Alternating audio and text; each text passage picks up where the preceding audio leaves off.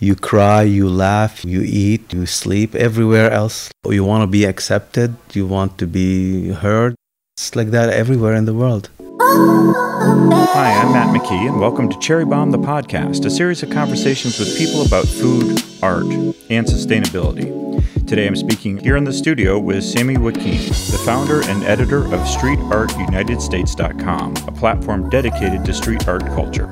This episode is sponsored by my Sweet Blast series of photographs. I created the Sweet Blast series, including cherry bomb, high stakes, and pepper spray, with a mission to start conversations in the room about the bigger topics of food, art, and sustainability.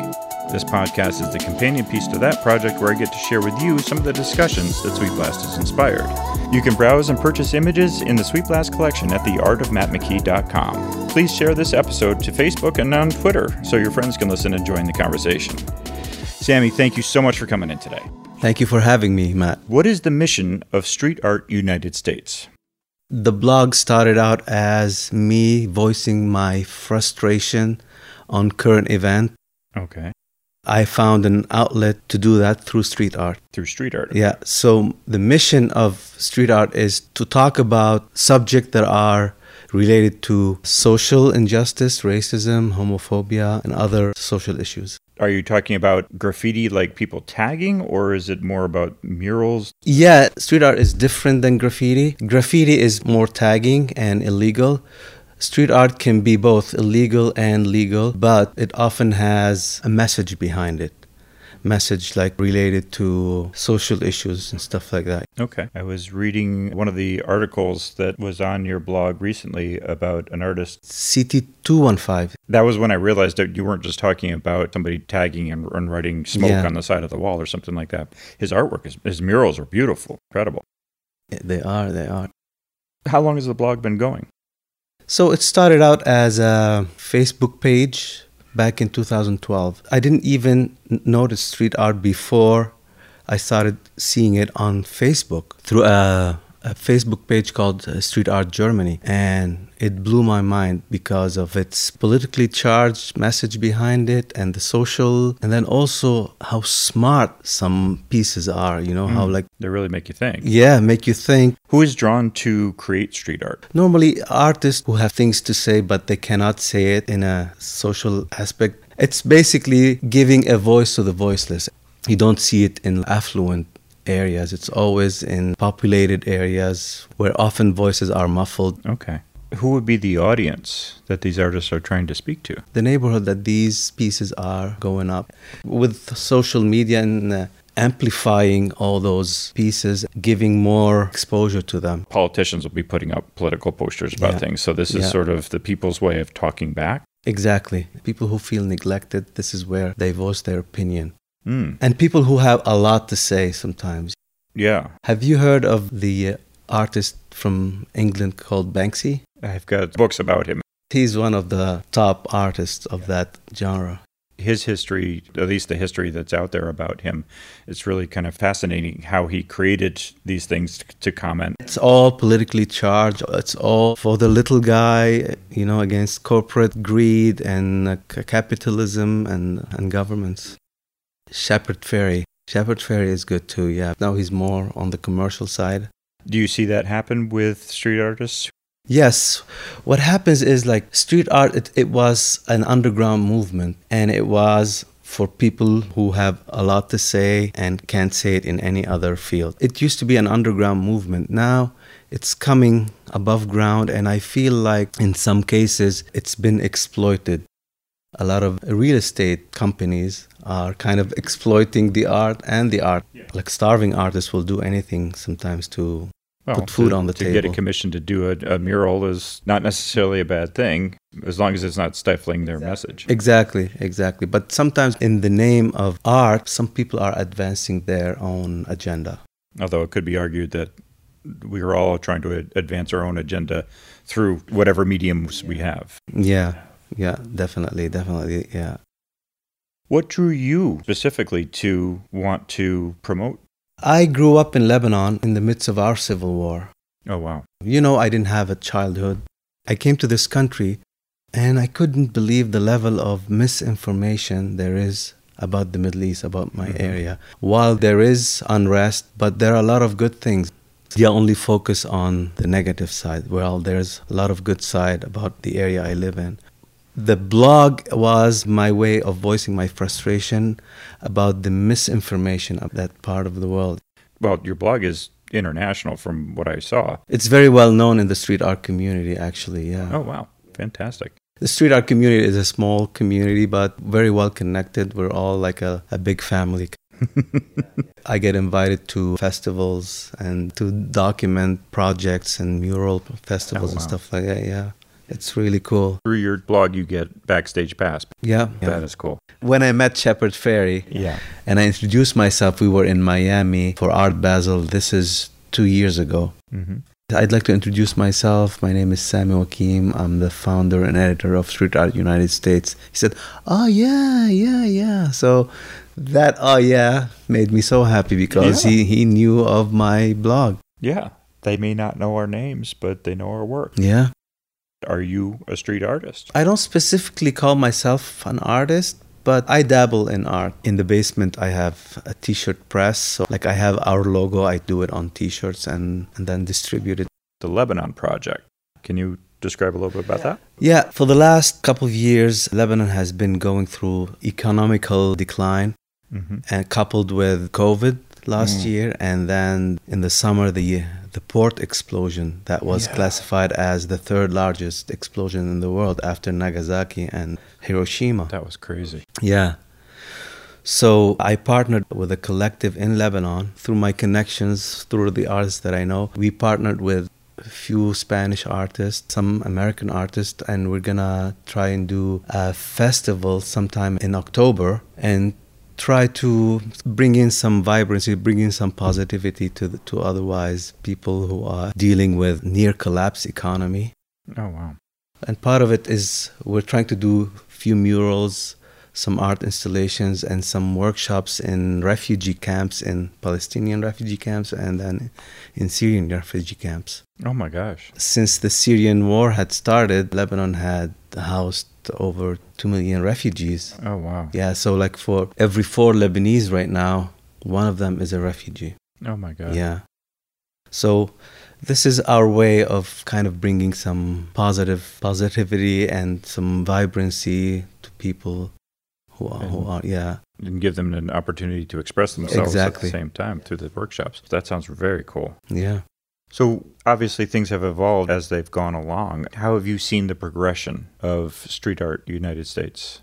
At first, I was just posting pictures online that I liked, and then artists took notice and they asked if I'm interested to interview them. And Mm. I'm like, okay, yeah, I can interview. Where should I post this? So I started a blog and uh, I started posting uh, interviews, and then one thing led to another, and writers were interested in collaborating Hmm.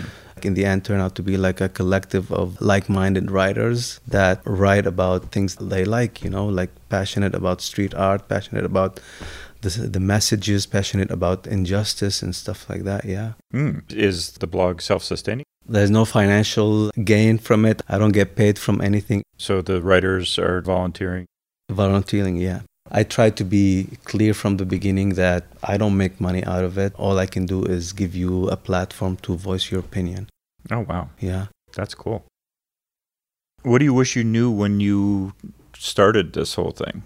I wish I knew that organizing a project would be easy because I feel like a lot of lot of people don't give art the attention it needs. It's, some people think that it's a luxury. Mm-hmm. You pay someone to paint your house, Mm-hmm. but you don't pay an artist to paint on your wall. Pay a plumber to do a job. You t- pay an electrician. When it comes to artists, some people have are reserved, like they don't. I see your point. I wish people are more supportive of that that art form. What do you think your legacy is going to be on this project? My legacy is I would like people to have a different outlook on the Middle East. I would like them to know that there are good things coming out of that place. There is culture and there is life, just like any other place on earth. It's not all bad. Yeah. So, my legacy is for me to raise awareness on the good things that coming out of that part of the world.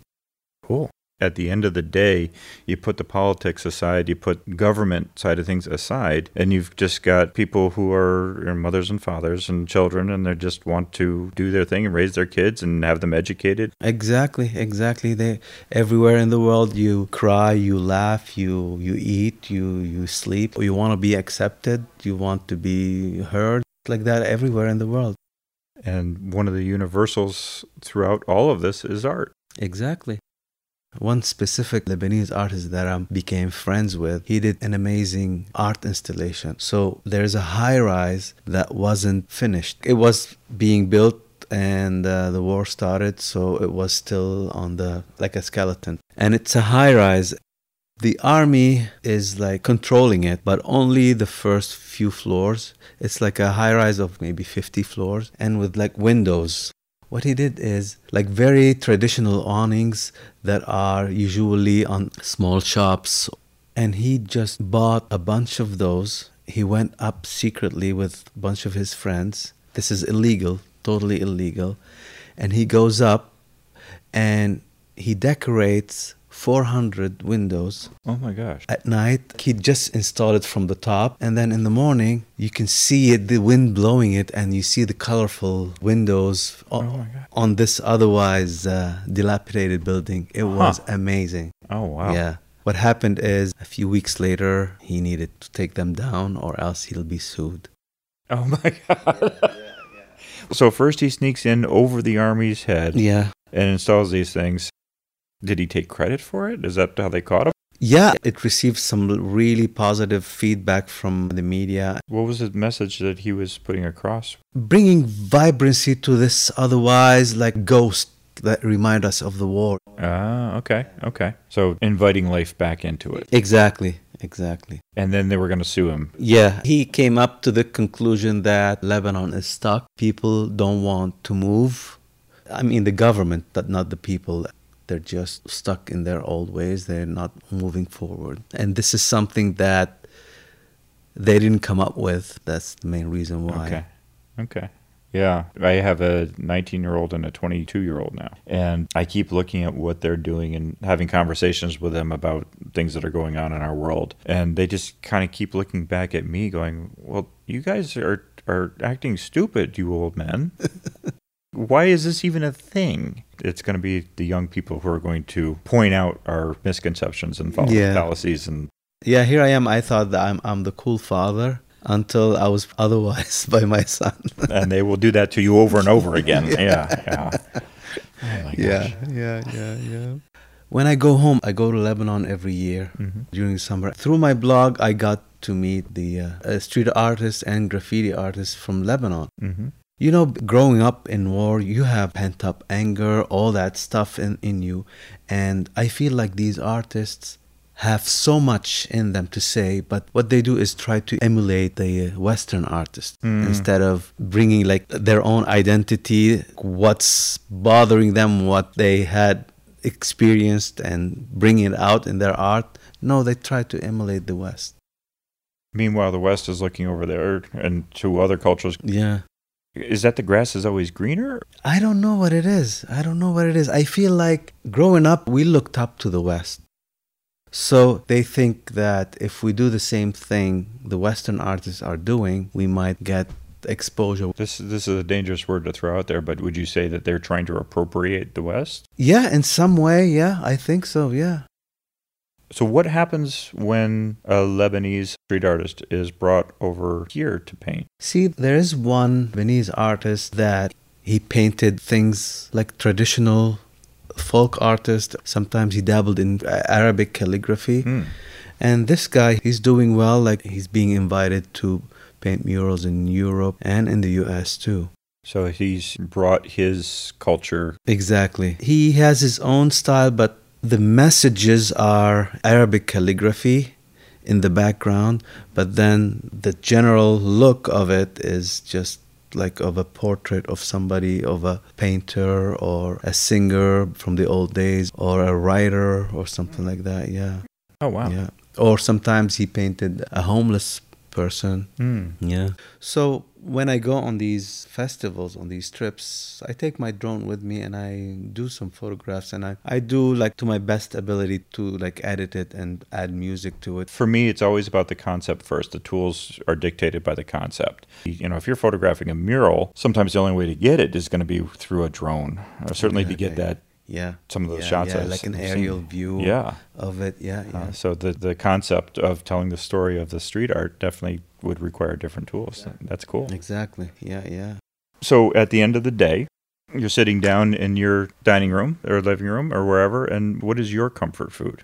A good home cooked meal from lebanon. Mm. what would that entail? It would entail it's called mughrabiye. So this is kind of like a like a couscous kind of a pasta. Mm-hmm. it's cooked with some it's called se- seven spices from lebanon i don't know what they are.